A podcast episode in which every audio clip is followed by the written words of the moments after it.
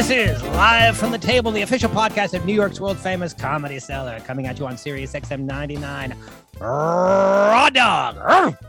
And on the Laugh Button Podcast Network, Dan Natterman here with Noam Dworman, owner of the world famous Comedy Cellar. We have Periel Aschenbrand with us, our producer, and with us today, Marcus Monroe. Who is Marcus Monroe? You, might got it right. Well, who is Marcus Monroe? You might be wondering. He is a Comedy Cellar comedian. We often have them here on our podcast. He has performed at colleges, clubs, and corporate events throughout the country and has had numerous TV appearances, including uh, David Letterman, Late Show with David Letterman, MTV's TRL, ABC Family Switched, and was the host of Discovery Kids Mad Science. Marcus Monroe, welcome. Hey, thank you. This is exciting. Happy to be here. Long time, long time listener. Have you been? Yeah. Marcus, um, no, this might be of interest to you. Marcus is an, a, a mere 36. should you say 37 years Yeah. old? yeah, Yesterday was my half birthday. 36 Oh, and a half in a day. half birthday, but that's that's not what's interesting. What's interesting is is he's married to a 51 year old woman, What? Whoa. which is just plain odd. Well, we've been together for so long that it doesn't seem that odd to me to us anymore. It's just normal. Because we uh, when I met her, I was in my 20s and she was in her 30s, so it wasn't so weird. But then as we got older, people were like, "Wait a second, that's a big age gap." Well, it was a big age gap then, but there's something about the being in your 50s that's, as someone who's in his 50s, you know, that it's a that's a it's a number that packs a bit of a wallop, and it's it's kind of shocking. Sure.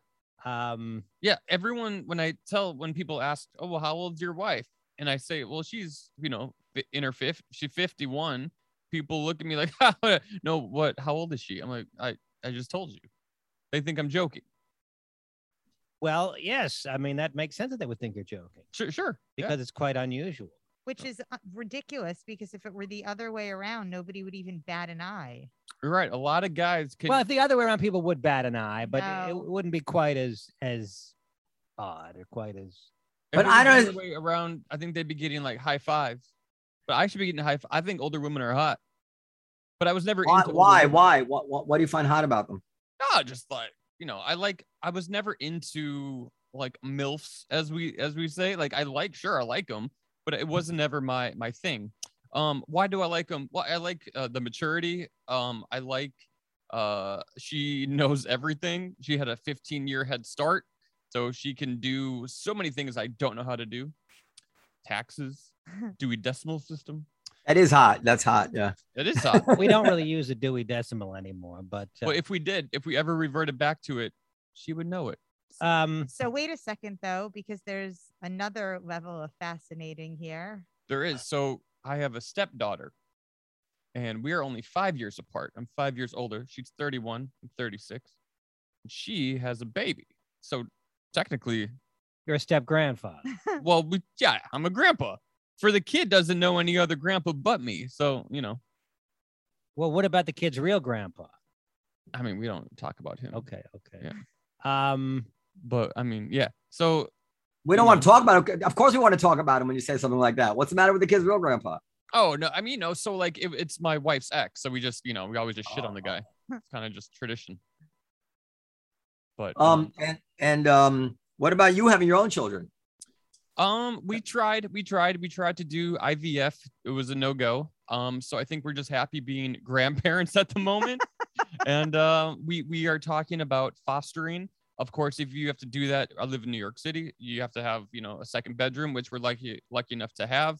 Um, we were doing that right before the pandemic, and then all these foster agencies had to shut down um, because they weren't going to give kids out during the pandemic. Um, which, although to me it seems like a great opportunity because these kids need to be safe, need to have loving homes. Um, so my wife grew up with a lot of foster kids in her house when she was a kid, and so I thought it would be good to foster a kid uh, for a couple years or so, and then if we uh, found a kid that we fostered that we fell in love with, then maybe look at a, uh, an adoption situation. well, what would they allow somebody uh, to adopt at 51 years old? I mean, you're you're you're in the running, but uh, her, Sure. her, I I don't know what the rules are for adoption. Yeah, well, you can look. I mean, yeah, I think if you, I, I, I, I understand what you're saying. I I mean, think she's not 151. Well, if she's going to be by the time they're talking about adopting a kid, falling in love with the kid, and by that time she's so- 55 years old, I- and I'm I'm the judge or whatever it is, and I'm saying, well, I got this couple and another couple that want to adopt, and I, you know, they have to. Sure. Um, yeah, I, I think you know a lot of single people are able to adopt kids. Um, so I- I think if you're married, it doesn't hurt. Especially we've been married for uh, eight years, so I think that that definitely helps. Also, Marcus, uh, Dan, I mean, Dan is right that the judge might look askance on the fact that she's 51 years old, but that's, of course, mitigated by the fact that you're a comedian. exactly, hundred percent, hundred percent. So, uh, and and also when we when we foster a kid, we're not talking about a baby. We'd foster someone a little bit older. Um, so it would be like normal for them to have a parent uh, a little bit older. Well, I tell you what, fostering an older kid, that is really, I mean, one has to. tip- That's a bad idea, Marcus. Trust me, it's a bad idea. oh my god. You think it's a bad idea? Fostering children is a it's like it's like Forrest Gump. You never know what you're gonna get, you know. And and and more often than not, these kids. I mean, I feel bad saying this because they need they're unfortunate children, or and and our heart goes out to them. But it's a tremendous commitment, and it could be it could be an overwhelming commitment. Um, Well, fostering is not adopting. Fostering, you give it back if you want. Oh my god, you guys are I- insane. no, but you don't. But you don't do it unless you're ready to really devote the time. And no, no yeah I mean noam's right it is a huge commitment and this is something that you have to it's a process to even get the kid like you have to go through classes and courses and you have to be background checks you have to be vetted um, so if we were to get you know and and we did a few of those steps but then covid happened. Um, so we're- talking um even today my wife was like we gotta we gotta have this serious talk about if we want to if we want to do this. And i i'm all for it at right now. I i think it would be a fun opportunity. And um eh, eh, a lot of the fostering though is it's like hey we need you for a month. You know we need you to watch you know to to watch this kid to uh be with this kid for a month. And then um we could do short term fostering to see if it's a fit for us and see if we want to continue with that I mean, your wife obviously kind of took you in as a foster child, so she's probably. Uh, i know she she'd have two foster kids at, at this point Is- is- does she have like a good job? Has she got money? we're doing okay yeah we're do we do good Well, I didn't ask if we're doing good. I asked if she's doing good. well so uh yeah yeah she's she's she's in healthcare so she, she, we're good it's weird to me that my wife is is uh, younger than your wife. It's amazing. All right. I mean, Yeah. I'm, listen. yeah i mean my wife she, I like i i think like um she she doesn't look f- like 50 i don't even know what 50 looks like but she doesn't Awful, look like it you know she's uh, people a lot of times don't even know there's a huge age gap when they when they see us together so which is No, actually, I, I want to. I mean, I, some of the things I said kind of fell flat. I, I don't mean to say anything disparaging about it. I, I do, I do find it fascinating, like man to man, when a man is attracted to older woman. But 50, 50 is or is still, um, you know, where depending on how a fifty year old woman looks, can look can still look thirty. I mean, can still can still look hot in the old fashioned sexist sense of the word, right? Right. As Sure. long as long as But, you're um, here. but as they get older, when a, when a woman really begins to look elderly, as it were, um, I'm not attracted to that. I, I, I had to be honest. It's hard for me. I, I, I, I'm not proud of that. I feel like it's out, it's beyond my control. But I, What do you I mean elderly? Like when she has like a diaper and like a bedpan? I think, I think, I'm just gonna get myself in trouble. When a woman You're, looks, you're already in trouble, so you might. when you, when a woman looks like you would sooner ask her, "Do you have any grandchildren?" or "Do you have any children?" Um, uh, at, at that point, it, I, she's unlikely to be sexually attractive to me. I mean, as genetic, we had that. Um, I forget his name. The that guest on who would explain it. Who would say that men. Robert Plomin. No, not Plumman. The the the evolution. Now it's Plumman. Not Plumman. The the the guy who did the um the sexual evolution. Oh, Um, Well, whatever his name is. But anyway, he he um he would say that it does it doesn't make sense for a man to be attracted to a, a post fertile woman. It doesn't make evolutionary sense. now let me ask you this though: If you're so old that you can no longer have an erection, do you think that without you know the aid of medication, does that impact that decision at all? Like if you're uh, also that old, I've thought about that. Like if if I if I needed medication to have an erection, that's a big if. If I needed medication to have an erection, I would worry that if my wife knew about it, that perhaps she would find me less attractive, even though she wouldn't want to. I just perhaps like Oh, wait, Noam, your sound is not great. Noam's coming at us. Uh, Noam's uh, zooming in today against my. Uh, My better sound is not good. It's not quite as. Do you find it a little bit It's distant? not quite as crisp. It's a little distant, but in any case, All right, all right. Anyway, I, I think that maybe um because you're getting older. I would think that invol- in an involuntary sense, she might find me less attractive uh, for that reason. I don't so what are you getting at, Noam? Are you saying that uh, Marcus? I would keep it. I would keep it a secret. Are you saying that Marcus is heading into troubled waters No, as the Ma- years Mark- go on? no more power to him. I, I, I'm, I'm admitting my own shortcomings. I'm well, not. but it, you're admitting it, but it's not. It's not unusual that that uh, youth is associated with beauty and attractiveness. You're not saying something that's uh, that's unique to you. There are things that are unique to you. That ain't one of Oh, them. So, so what's really interesting, Harry Enten did this podcast. Marcus, you should probably listen to it. He did. His, he, Harry Enten has a great new podcast called Margins of Error, where he uses statistics to uh, as an entree into kind of like quirky, interesting issues. And one of the things he examined was this um, divide by two, add seven rule about how much older the man is supposed to be than the woman. But what he what he found now we kind of see it as the lower limit, like if you're 40, uh, you shouldn't date a woman younger than 27. But actually, years ago, that it was the opposite. That that rule was considered the perfect age. That ideally a 40 year old man would date a, a 27 year old woman. That he wouldn't go older than that. That so for a very very long time, it was expected that a man would be not just older but significantly older than the woman, and that was considered to be the perfect. Well, all I know is in, in the movie Gone with the Wind, Rhett Butler was in his 40s. The character was, I think. Yeah. And Scarlett was supposed to be 16 at the beginning of the movie when she first laid eyes on the dark haired stranger from Charleston. So maybe they need uh, a double warning. Not they they have the, they have a warning on that movie now about the racial aspects. Maybe they need a double warning on that movie for the. Uh, Yeah, I mean, it really. But, but I don't know. But that I don't think that was considered scandalous at the time. I don't know. There's also a lot of cases of just uh, old guys.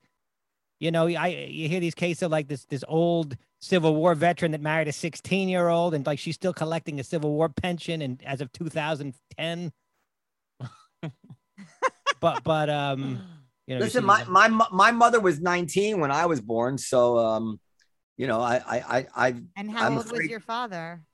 he was um, he was uh uh he was 29, I guess. all right. Well, No, that's- no. that's a good deal. He's, uh, he was thir- no, he was 30 31. He was my, 31. my mother's parents were about 11 years apart uh, and i thought at, when i was little i thought that was unbelievable because when you're a little kid 11 years is a long time i mean my parents are four years apart and i thought it was a big deal when i was little because as a little kid one year is a big you know Mhm. you didn't even you didn't even hang out with kids that were a year older than you or two years older it was like a whole other category Right. but as you get older it doesn't it doesn't matter it's all we're all we're all dying anyway so i guess it doesn't matter So Yeah. my so my father this is I never my father was 31 when I was born. My mother turned 19 in March. I was born in July. So prior to that, he, he was 31 and she was 18. And then the year before that, he was 30 and she was 17. And I so so you know it, it's getting a little gets a little risky there, but And That wasn't was sc- 29 that wasn't- 16. Were they together then? but that wasn't scandalous either. And it wasn't it was just like a, a couple of years ago that Jerry Seinfeld was dating a 17 year old, wasn't Oh, he? yeah. I don't think he likes to talk about that too much. Uh, but I love the way Perry was like, "Oh God," shaking your head like, "Oh no." It's like we've no, heard I'm about this. shaking my head because when it's the opposite, nobody really nobody bats an eye. Like if, if Yeah, because it's very unusual what Marcus is doing. Of But- course, people are going to bat an eye when somebody's done doing something that nobody does.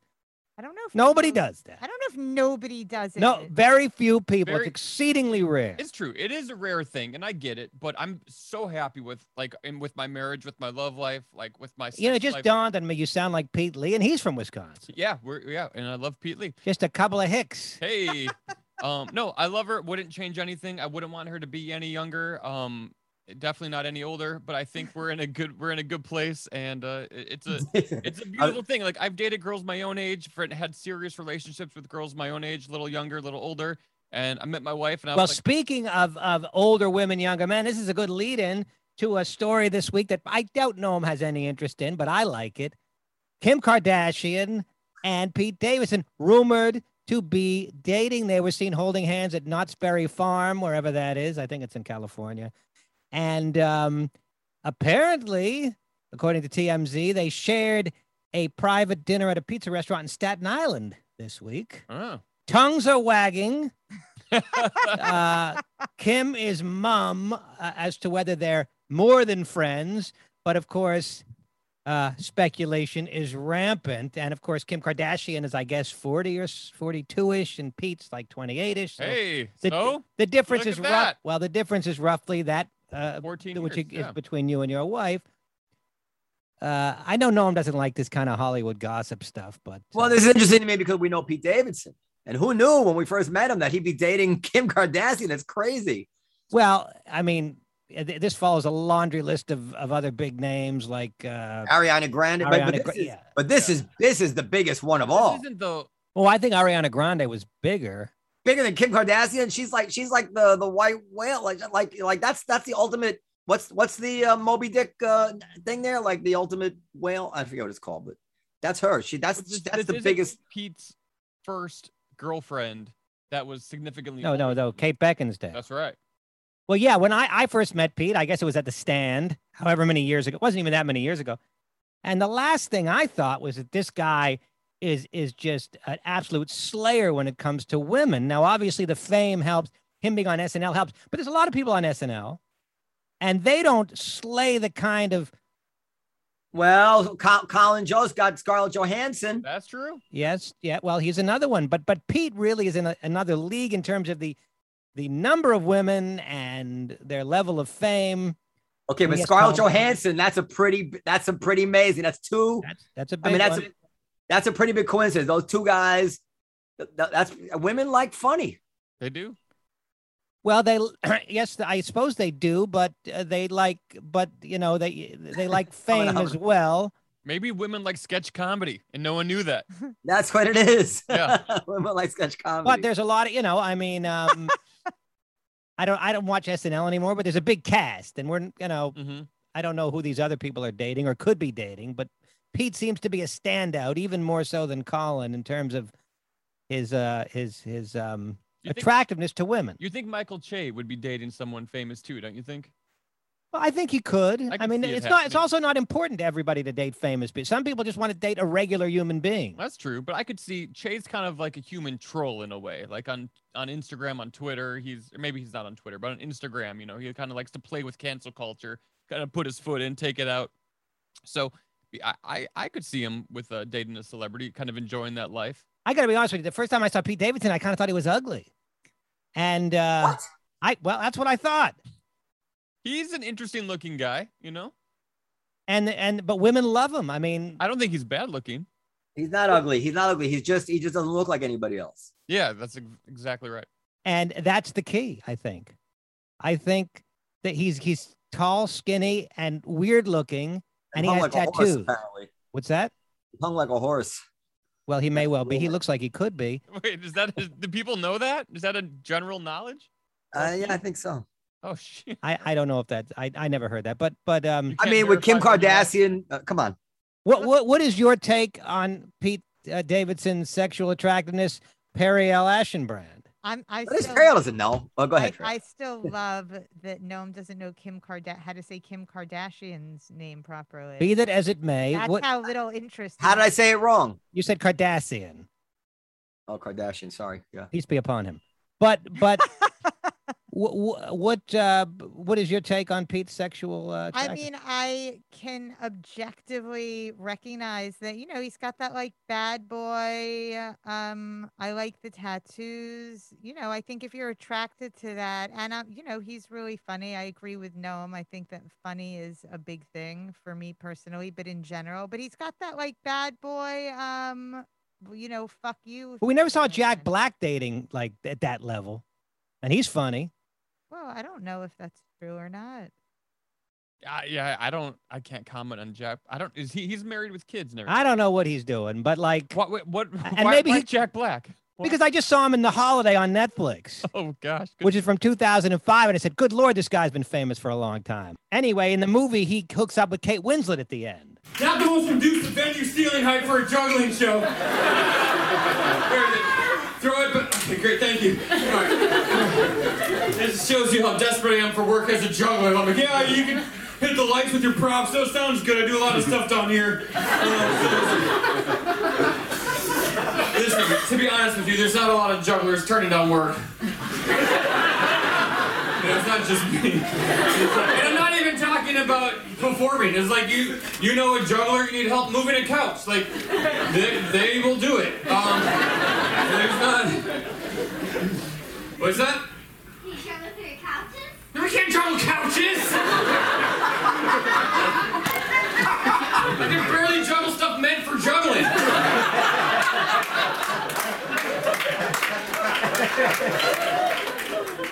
Our True. guest is here. Our other guest is here. Um, Let him in. Let him in. And Dan has the intro, right? I got the intro. Bo, has he been on the show before? Bo Winegard. No, hi. Bo Winegard has a Hi. PhD. I don't know what that means. That's Latin, I guess. you know, all this, all these years, I Very pretentious. I never bothered to Google what PhD was. Philosophy of doctorate is something. isn't? Doctor of philosophy, technically, but, But, it's but actually. I'm sure in Latin it means like you know, philosophy is doctorum or something of that nature. In any case, It- he's got one of those Yes, in social psychology from FSU.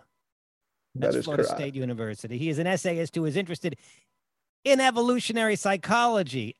Well, who isn't? Philosophy and literature. Please welcome to our podcast, Bo Winegard. Bo, by the way, I'm Dan Natterman. I'll just do some brief intros. At Noam Dworman, he right. owns the Comedy Cellar.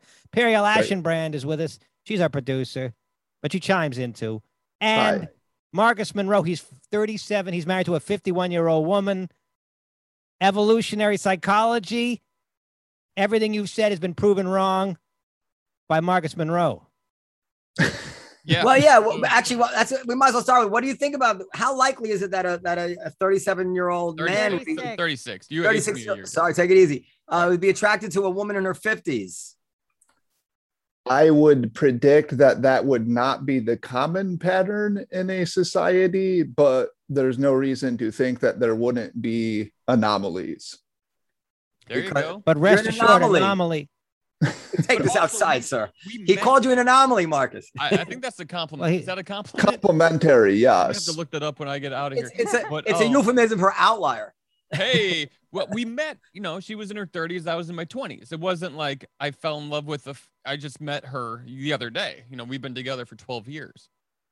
But from an evolutionary psychology point of view, obviously, we're programmed to uh, to be attracted to women with whom we can procreate. Is that not Uh, the case? on on average, yes. So if you if you look at the wh- what men find the most attractive, you generally find women between say 18 and 24. But we also have this well, and then it, it gradually sort of declines. And I think you can see this if you took any in my class, I used to take um, Sigourney Weaver, if you are familiar with her, the actress. Yeah. And I would take her and I would, I found like photographs of her at 20, 30, 40, 50, and you kind of see a, a linear decline in attractiveness. Now, we also have a, a pattern of pair bonding. So we fall in love with each other and we care about and invest in each other for reasons other than just sex. What?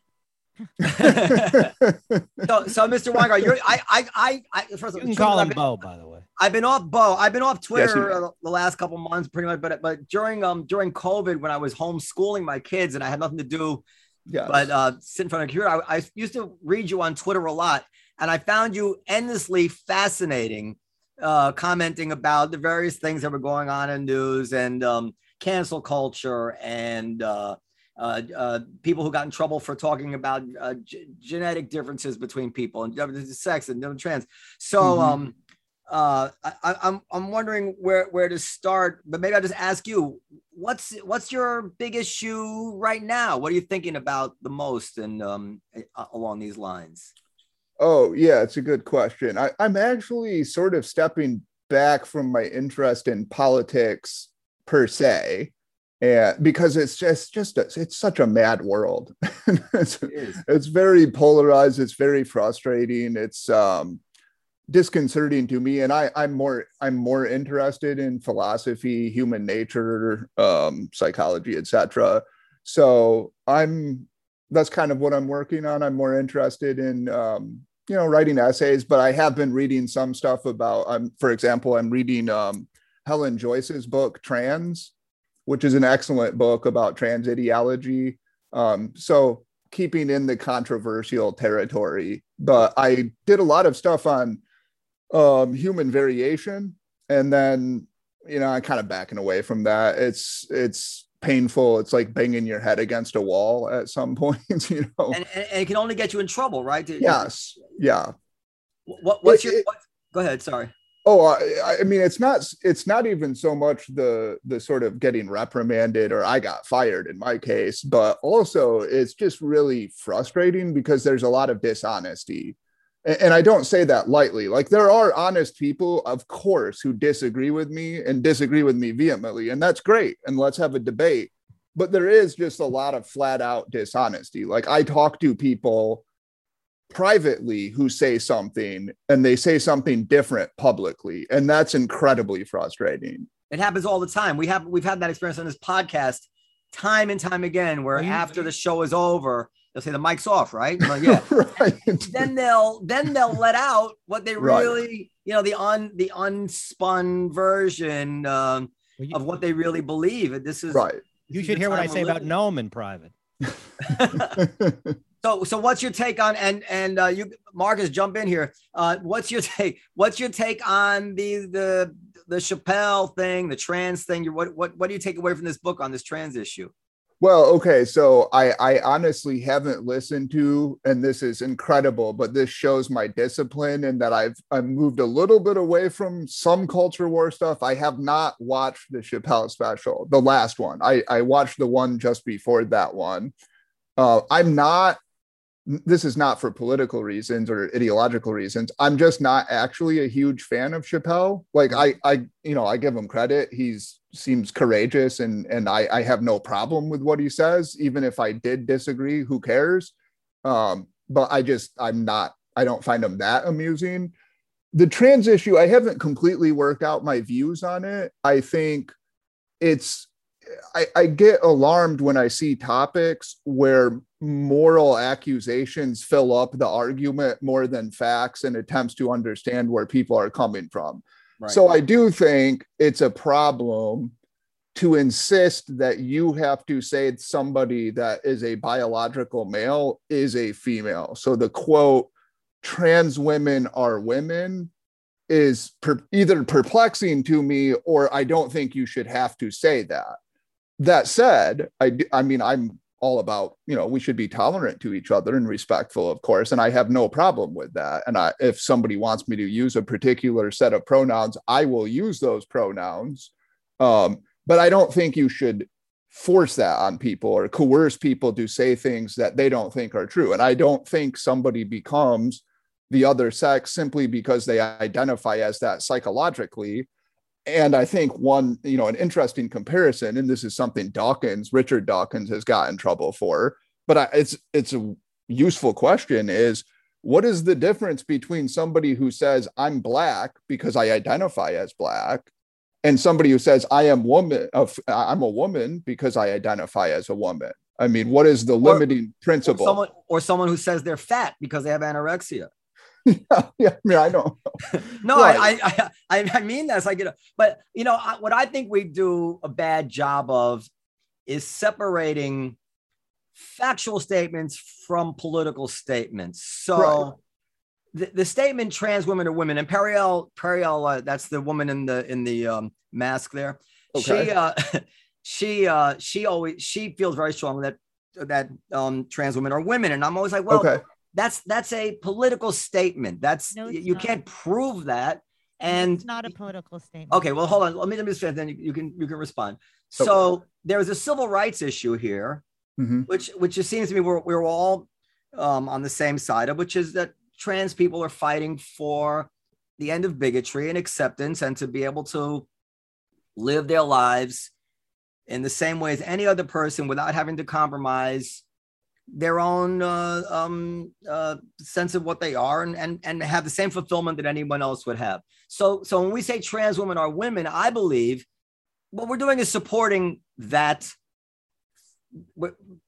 That that is that is if we all would just believe that it would make that civil rights movement it would really grease the great grease the rails for that civil rights movement. So we all kind of would like to um, say that and believe that because we uh, have uh, sympathy for that movement. But it's not a factual statement. It's it's simply not. It can't be proven, and well, it's not scientific. And to and to and and and and Bo hit the nail on the head. There's a lot of people say when you force it, say you have to say this. You're like, listen, I wasn't going to bring this up at all. It wasn't like a big issue that I even care about. But now you're forcing me to say it, and I, in my heart, I don't really think it's true. And you can't prove to. I'm all ears if you can prove to me that it's true. Then I will it's, say it's, it. Look, but go ahead, Perry. Well, let Periel. Periel wants to say it. Good. She's okay, but math, so she, I know she means brief business. and succinct. go ahead, Periel.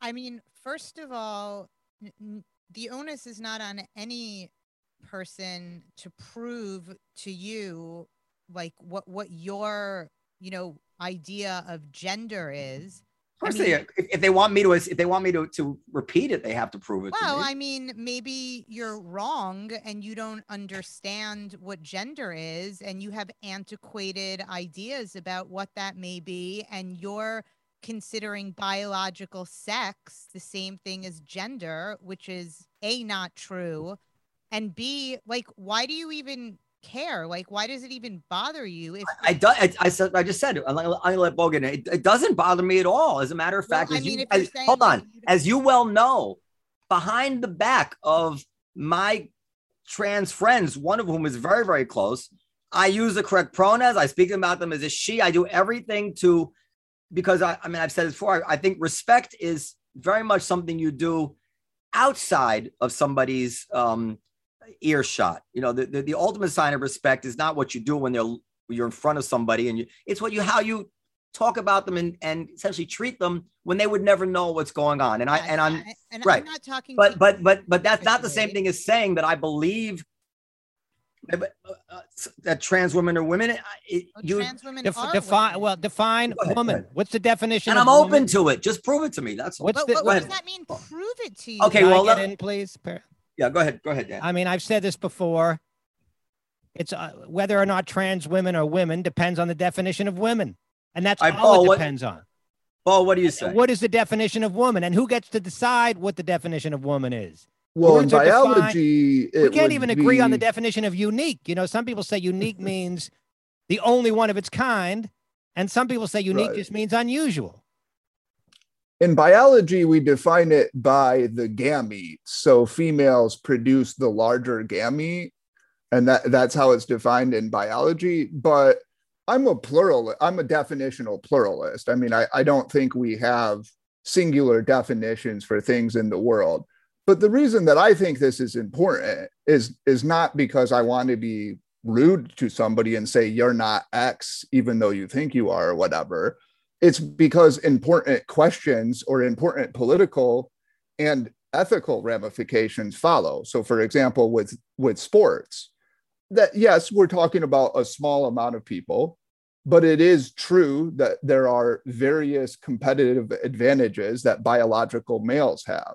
Now if you say trans women are women period then that means trans women should be allowed to play in women's sports we can have that debate. That that's a debate that ha- I, I, think people have to have, but that's a complicated issue, and it really is putting other biological women at a competitive disadvantage. And there, you know, plenty of peer-reviewed literature on this. I should say I'm not an expert on this topic, so I don't, I don't want to pretend I'm an expert on this particular topic, but I have some views that I'm forming, and I'm open to debate. I just think it's important to have open and respectful, even if vehement disagreements about these things and not to force people to say things that I think and they think are not true. Marcus, so for example, say what? Yeah, let I, me zoom. I, oh, go ahead, Marcus. Go ahead. I, I mean, I think if a trans person comes out and says, "I am a woman," I think okay, we should respect that, and they are a woman. I the, the whole sports debate is, is is a very tricky thing to talk about. Um, because a lot of, I think a lot of people are going to say, well, I'm just going to say I'm trans so I can play women's soccer or something. And I think that's that's just that's just filling the the space with something that's not an issue at all. I don't think that's ever going to happen. Um, but yeah, I, I I need to educate myself more on the topic of like the whole sport thing. I don't really know. Um, and I think that's probably the only situation though.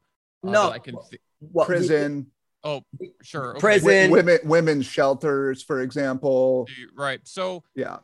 well can i can i add can i add another situation to that and then and then i actually want to zoom it out for a second but one thing that gets said maybe it's by ex- only extreme people but if, if you believe the line it's difficult to understand how you would distinguish it you're supposed to the, the, the logical conclusion is of, of this is if if you're a straight man you're supposed to be attracted to a woman regardless of whether or not she has a penis and that's where to me the whole thing just falls apart and becomes absurd. Although Periel, with all seriousness, said to me, "That's no, you're supposed to be. You're transphobic. If you if you'd mind the penis, you're transphobic." I'm like, well, let me- yeah, I, I- if i if I thought um a trans woman was attractive, and if I didn't know they were a trans woman, found Yeah. out they had a penis, I would suck that thing until the sun came. like I wouldn't care. Like honestly, and I'm a straight male. You know, I'm. You know. But would you apparently would you- not. well, no. If they were pre- if they were a pretty woman, hey, whatever. I don't care. A dick's a dick. I have one too. It doesn't matter. Well, well, well. Can I just tell you, Marcus? I, then I'll- but I'm exactly. I'm kind of exactly the same as you. But it's if if I go home with a um, woman Mhm. and I find out that she actually identifies as a man, Mhm. I don't care either. I'll still, I'll, still, I'll still. There fuck. you go. Like, if, you're, if you're having fun, you're having fun. If you're pleased, I don't care if she's having the the best. To, I don't care if she's having the best homosexual experience of her life. So go ahead, Bo. What, what's Well, your... but you know, no, Noam use, is using the argument uh, whether trans women are women. To me, again, and I've said before, all that all the, the truth or falsity of that statement rests on nothing more than how we define women. Woman. Okay, can I? Words Dan- wor- words are defined by how they are used by society. Okay, It's not up to I, you or I to define a word. Can I zoom out for a The second? fact Because that you're not attracted to them is not how we define the word woman. I, I want to zoom out because I actually, I actually don't think we wanted to get into this particular. Uh, but yeah, we do this every week, so let's talk. No, no, no. But Periel used the word antiquated, and it immediately made me think of something that really bugs me. Part of the problem here is, first of all, the very conversation we're having, which is reasonable, could get people fired if they were having it in a different, which, and that is Right. a huge problem because it's causing self censorship on an enormous scale. I mean, enormous scale. But for instance, in another matter, so Barack Obama was against gay marriage proudly, openly for a long time. And then one day he evolved and he's no longer against gay marriage. And then all of a sudden, anybody who didn't arrive at that conclusion on the very same schedule as Barack Obama now believed an antiquated notion. So this this this idea of antiquated can be very uh, can be weaponized, you know, like like you've come to the, the modern view on something, and now anybody you've left behind has become antiquated. And I, I think that's unfair. I, I especially again, if you can't demonstrate something in an objective way, you know, Well, people I- can well, just you disagree. We, we don't allow people to disagree anymore. It's not Go ahead. about disagreeing. I think that, you know, questions about quote unquote proving you're a woman or Well, how do you define woman, Periel, and why why do you define it that way? it's not Are how- you using Webster's dictionary? Are you using how the word it's is? not my definition. Well, who gets to define what a woman is? I think the The person. the, person. No, yeah, I don't get to define myself as a space alien. Words have meanings based on how how they are used in society. Bread it means bread because the English speakers have decided that bread means bread. English speakers have decided that the star that that allows for life on Earth is called the sun. So we call it the sun. Dan, uh, you're, you're underestimating. Periel actually just on something brilliant because you can win any argument ever if you can simply redefine the words. Like you can, you can. yeah i mean i think that's a problem right and i've i've had this argument before and they've said well actually men can get pregnant if you define it this way but then i could say well you're a wife beater if i define it as somebody who argues with their wife so like Yeah. I, I do think we should respect language to a degree Well, and think- recognize that And- we have these definitions that mean something I, I i'm sometimes they change language changes but words don't mean whatever we want them to mean. And if I call you a eugenicist or a racist or something, and then I say, well, by eugenicist, I mean somebody who supports market capitalism, then that is unfair of me. I and I I think don't it's, also there's also an interesting thing in, in- a pet peeve of mine is is when a word changes and leaves us with no remaining word to describe what it is we used to describe. So like an innocuous example I- uh, is like asian. Like it's fine that we call people asian now but we don't what is the word now for what we used to call forgive me for saying it out loud oriental which was you know people essentially descended of china. Asian it's like well asian is much less precise. So now so we didn't replace the word. We just we just kind of now we describe something bigger and now we are lumping in people from china with people from india and pakistan and they have nothing in common but we don't include israelis who are just as asian as eh, so but another example is the word racism where Mhm. we used to know what it meant and now all of a sudden no you can't be racist if you're you know if if you're this color and your hatred is of that color and now so okay Well, the, ra- what is the racism word is, is currently defined as having power plus prejudice. I don't know Yeah. if it was defined that way when we were kids. it's still not defined that way you can't find that in any dictionary but people will use that as a way to define away the problem But dictionary So you- dictionaries you're saying- also. So you're saying that if the dictionary changes it, then it's okay. I don't think that gender like is about. Nobody's trying to change. Again, we're off gender now. We're off gender. We're off gender. We're, we're talking bigger concepts now. The idea of well, you can you can go back to gender if you want, but I'm, just saying, I don't think people are trying to like switch words up on anybody. It's like if somebody exactly what they're doing. If somebody Well, but if you- what gender they are, then that's Uh-huh. what gender they are. You Well, know go what well, gender okay, but honest que- honest question. What if I say I am a black man? I identify as a black man. I've always felt that I was a black man. Who are you to tell me I'm not a black man? I, I would imagine you would tell me I'm not a black man. and then we would get into a complicated conversation about what's the definition of race or something. Presumably you wouldn't allow me to self-identify myself. And if i said to you you have to call me that you would probably find that offensive right? Or you would say i'm not going to because it's not true. Is that is that a fair statement? I just think that it's, you know, kind of disingenuous to put that on the table when you're talking about trans people. Um, Yeah, it's but like- Bo, I, w- I would actually agree. I'm not. I wouldn't use the word disingenuous, but I think I there, mean, no there is- offense. I'm not trying to be. oh no rude. no no i'm i'm i have a thick skin you can Yeah. whatever i like the debate I, I would say the difference is that tr- trans. I think we all agree. Trans is a real thing. Sure, but it's real in that uh, what there's a lot of debate about the etiology. I, I don't really want to get into that, but it, you agree that it's real insofar as it's somebody who would be biologically defined as a female or a male, identifying as the other sex, right? Right, but- but that's meant- what we're talking about. Yeah, but I meant in the sense that I, I don't know if this is a direct answer, but I just want to distinguish what I see as the flaw in the analogy. Mhm, That trans is let, let's just assume for this for the sake of argument, it's it's genetic, but it may not be, but whatever. Sure. So, Okay. so it's it's an expression of a real physiological Mhm. reality I within see the what you're saying. And Well, and what if, if- someone thinks what- that they're black, we, we they're probably just nuts. You know, it's not. It's yeah, Okay, but that's what people used to say about trans people is you're just nuts. yeah. But they you're, were you're not that and you're just nuts. but And gay what people too. Yeah, exactly. So here's a question.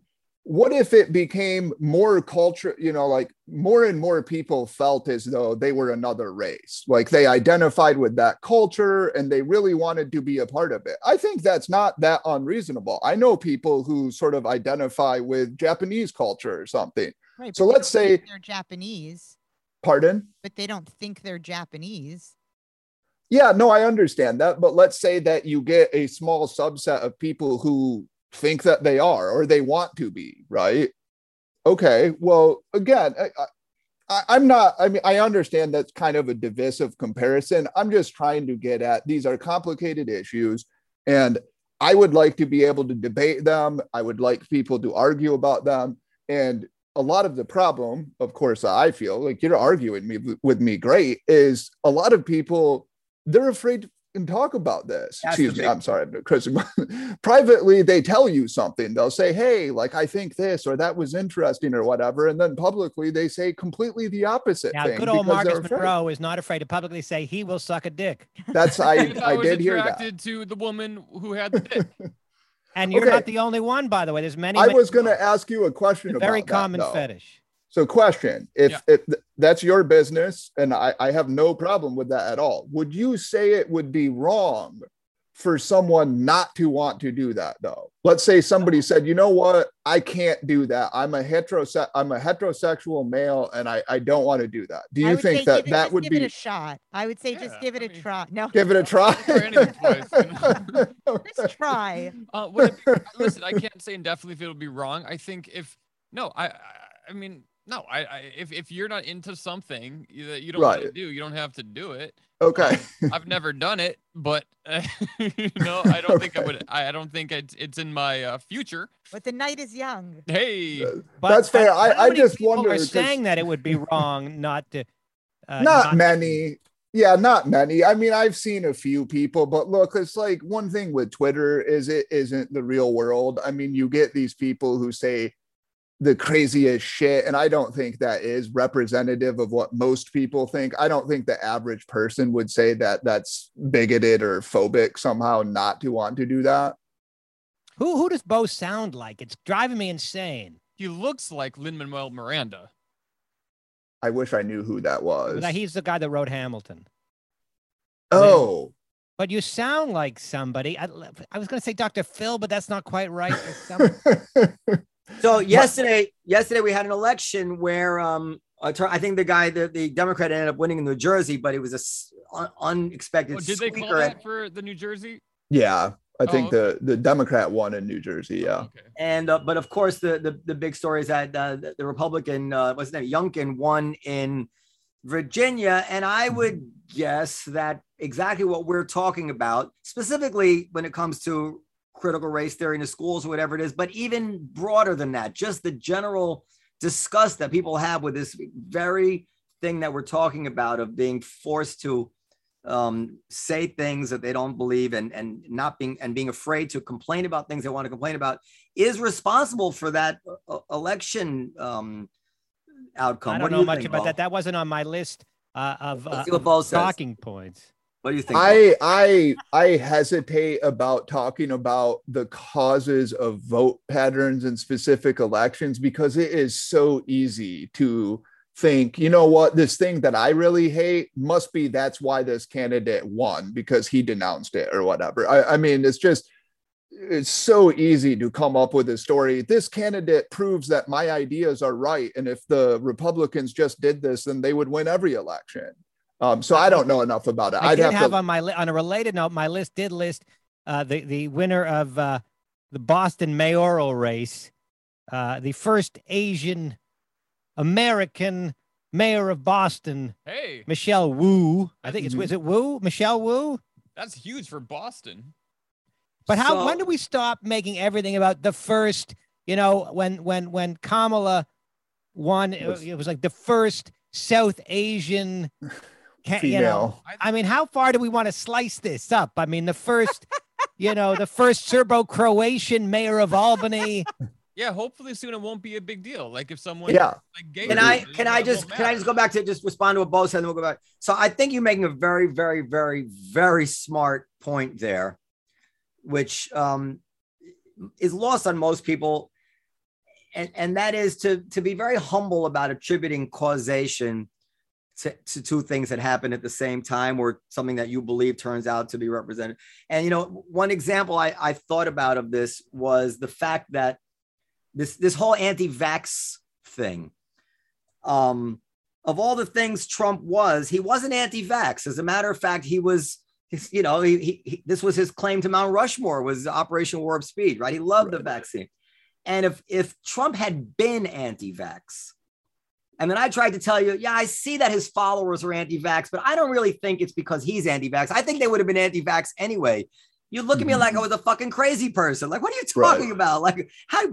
Of course, it's Trump's fault they're anti-vax. You know. so you, you really Yeah. never know what I, caused. I do think on that Trump thing, I mean, I do agree with you. Actually, I've had conversations about that. I do think it's fair to say that Trump wavered between taking COVID seriously and dismissing it and saying it's just like the flu and kind of minimizing it. So that potentially played some role. I don't know, but I do. I, I agree with you. I think we just- should. I would. I'd like to say I wish we had that Shazam worked for who people talk like because I, I, I would, I, well, I would say this on the Trump thing, and then I'll let I'll let Dan. sit- Marcus, has, Marcus, you have to go. If I No, no, if no, I no, had to- no, I if- thought maybe Stephen King. I my don't- how does Stephen students always t- no my students always said i sounded like a uh like a stone like a stoner like a surfer stoner Yeah, I get uh, kind of well, you certainly do, but but but there's somebody specifically like a you sound- particular individual Yeah, and I just can't. It's not coming to Right, mind. So, so if I had if I had to construct a rationale as to why Trump is responsible for the anti-vax, I would say that when he was tweeting things like "Free Michigan" and Mhm. sowing the seeds of an anti-establishment mentality about the vaccine, Mhm. that this just created a momentum, which just naturally kind of extended to I'm not taking your fucking vaccine either. I'm not wearing your masks, and I'm not doing anything you tell me to do. Right. right Maybe, thi- but, I know. think something that people have pointed out, which I, seems true to me, um, is that Trump isn't really much of a leader. He's kind of a follower. He he tells his base what they want to hear. He's not the kind of person who would come out and say, "You guys all think this, but we need to do this instead." And I'm going to be a leader, and I'm going to tell you the painful truth. So I think the fact is there was kind of already that sentiment that he was playing into. Like he realized that uh, at least a zealous part of his base was kind of I, I don't know what you would call that sort of like anti-lockdown, anti-COVID is serious or something. Yeah. Well, and you and you can you can almost sympathize with. Listen, I'm I'm extremely pro-vax with this whole show. We were very early. We're pro-mask. We're pro it. We're, we're, we're we couldn't be more um, predictable left wing about everything COVID. But it was true that people in certain states were having wildly different day-to-day experiences with COVID Mhm. than people in New York, and they were naturally feeling like, "Why are you forcing this on us here? We have Yeah. almost no COVID because Cuomo, you know, blah blah blah." So, and and um, so I could see how it sprung up. It's just it. Having said that, it's so weird that it became like everything has to be political, right? That's Yeah. just it. Mm-hmm Th- well, that's what disgusts me about it, and is sort of why I, I want to pay less attention to politics and more attention to science and philosophy, because it's just like watching this sort of nightmare unfold in which you're, you know, you're politicizing masks and vaccines and uh, tribal warfare, and people are proud of getting no vaccine, and people are proud of wearing a mask when they're in the middle of a field in the middle of nowhere and taking a selfie. You know, it's just it's really irritating, right? It's like, let's talk about the evidence. Let's try to be careful about this. I understand, like, I do think this. I, I'm vaxxed three times, right? I, I I'm like a, a health neurotic. I'm all about vaccines, but I do think people should try to understand that people are humans are really sensitive about what we put into our body right? That does feel like this this like sort of like level of autonomy that's important. Like hey i get to pick what goes into my body well, and that I can brings us back to Marcus Monroe. Well, Periel, Periel, had, Periel's pretty easy going about that too. But go ahead, Bo. Go ahead. well, so just like I can understand why people would be alarmed by the idea of having to take a vaccine. I, I mean, I think we can debate whether you should have manda- mandates. I think people over 25 should get vaccinated, but I do understand that kind of resistance and the concern about it.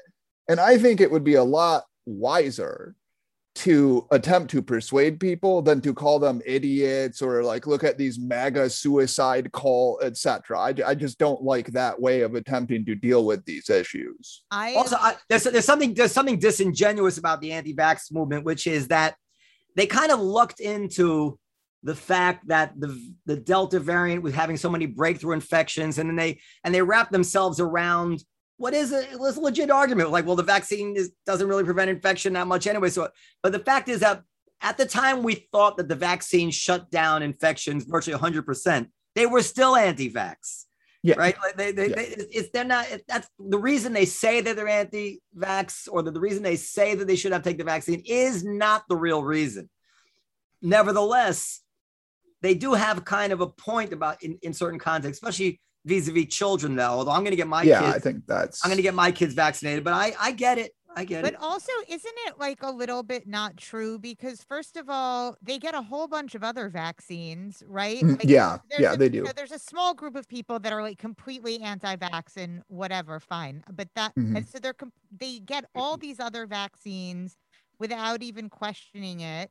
No, Periel, but for two things. I mean, two obvious things come to mind. One is that we don't have years of experience with this right, vaccine. right, right. But that was my next point is that so Mhm. then they say, oh, but it hasn't been approved yet. And then it gets approved and they're like, oh, well, you know, they're corrupt anyway. no, So but even like- though it's approved, i- Mhm. we still don't have year. This, there are things which have been approved, which years later turned out to be quite dangerous. It, it- it's approved, but nevertheless, we don't have any longitudinal studies. But uh, A and B, the risks apparently, ostensibly, although I'm, you know, I, I- would, I think there's another side to that too, but the risks of young kids getting COVID is Mhm. minuscule. And if the risks of the, if the risk against measles was minuscule, people might not want to give their kids the measles vaccine either. Pa- part of that, you, you can't separate the, the, I mean, yes, we give vaccines, like we give our kids vaccines for smallpox or whatever it is, because we don't, or polio, because God forbid our kids get these diseases. But the truth is, the God's honest truth is that there are stats that show that COVID is less risky to children than the flu. And we do not make every kid get a flu shot.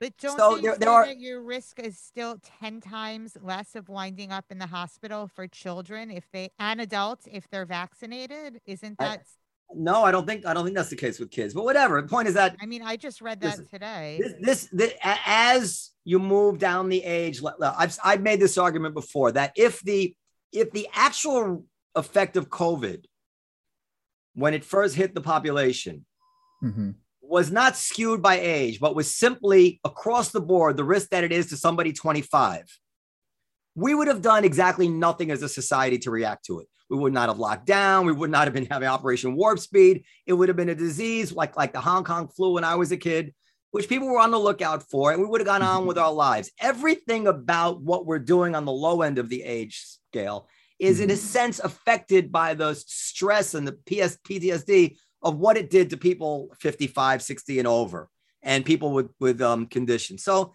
it's complicated. But Yeah, I'm getting and- my kids vaccinated. Conversely, if the uh, if the IFR of 20 year olds was what it was for 80 year olds, we would have went way farther the other way. Yeah, I made no, I. if, this if this vac- if this virus had killed children on a in a, in a would be no debates here about anything. Right, right. And as I, I agree, it's complicated. I don't have like strong views on some of these issues. I, I think one argument in favor of vaccinating younger people is that they can still operate as a vector, right? So that, that they might get it, it might not cause any harm to them, but they might pass it on.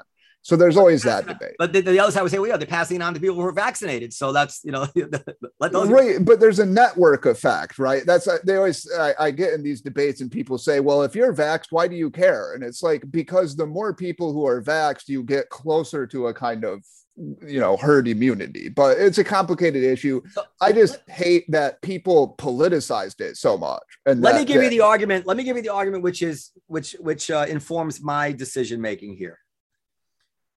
I, I've said this. I, I said this. I think on one of the shows. So, for instance, Periel had uh, COVID and she lost her sense of smell and taste. Mhm. I know other people. I think she got it back. But I know other people who've had COVID a year ago still don't have their sense. And to me, that indicates that this is a neurological effect here, and it's there's a neurological effect which is quite obvious if you lose your sense of taste, but it might not that might not be that obvious if it if it hits part of your brain which is not obvious, like IQ points or coordinate. Who knows what could go wrong in your brain that you would never even really know that you were affected. But Marcus Monroe had COVID. Wait, wait. Let me just finish my let me just finish my point. I don't know that we really understand to bring the disease entirely.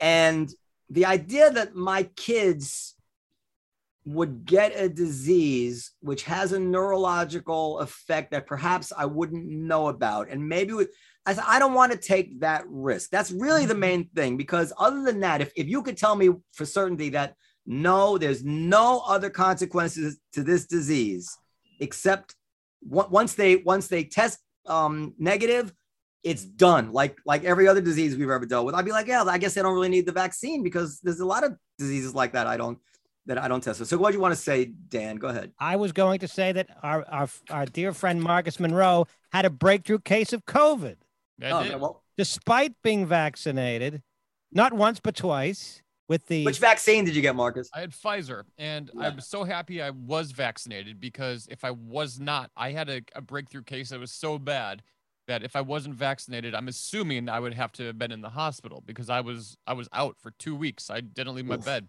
It's Wow. awful. Really? Yeah, Oh. it was terrible. and do you, other than your fetish for trans women, is there any effects that you have had from the long term effects? I had I well taste and smell. Long term was just respiratory issues. Like I I, I would lose my breath. I, I have to admit, I've been, I've been, I've been, you know, unfair to Marcus. I, I like Bailey Jay. Oh, there, I said it.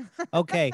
Ma- ma- well, no, okay. The question posed to me was if I was attracted to a woman, found out she had No, uh, a Dan, would you stop? Why do you do this? He's about to tell us about the breakthrough infection. Can we stick to one thing? Go Sorry, ahead. Yes.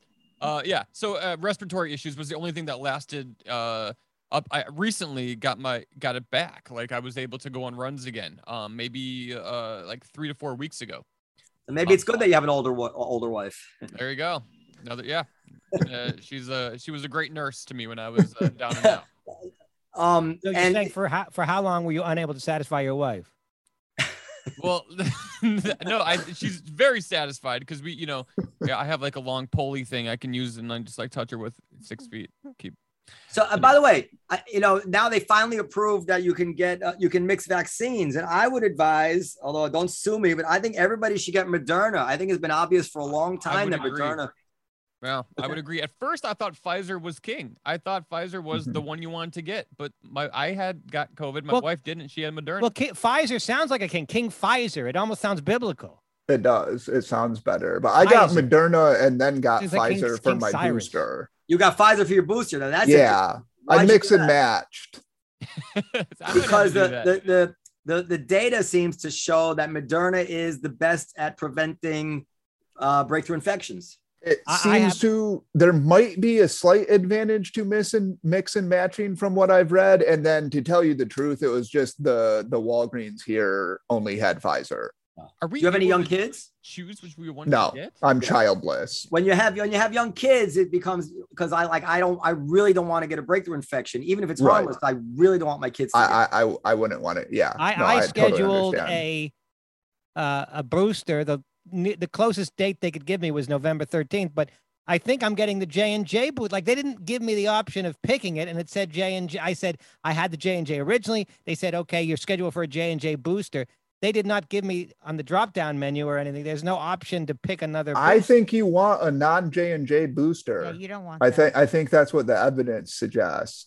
J and J is like a placebo for Christ's sake. Why would you take? Yeah, look, a placebo, a placebo doesn't give you 102 fever or you got 101 fever. 102 fever afterwards. Well, 101 fever. And you know, for a week after getting the shot, I couldn't go to the gym. Finally, I was able to get back to not going to the gym by choice. wow.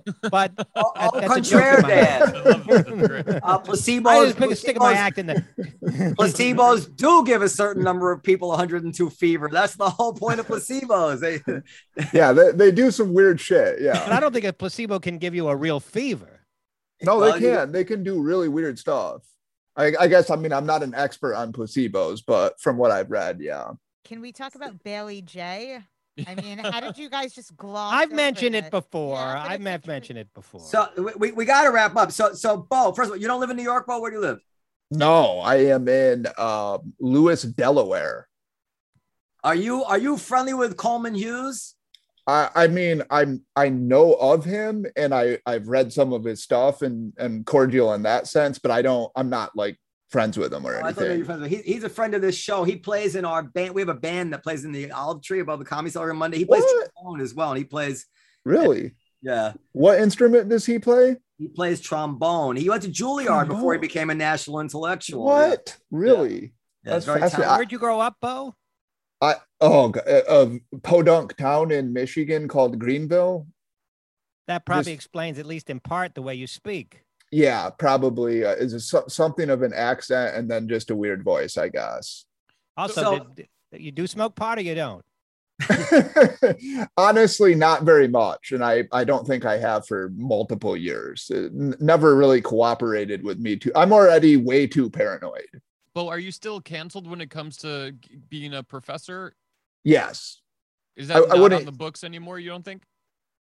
I don't think I could get hired. I there's this particular there are a couple like uh websites dedicated to hating me, etc. And they're out there. So like if you search me, you will find you you know go to these websites and you know 50% of it is BS and then all the other 50% is accurate but kind of out of context and it makes me look really bad Mhm. and academia is just really bad. It's, it, I, I mean, I love professors and I love learning and teaching, but I don't like what's happened inside academia. And and I'm saying this as I'm not like some, you know, populist conservative. I, I'm basically a moderate conservative slash classical liberal type guy.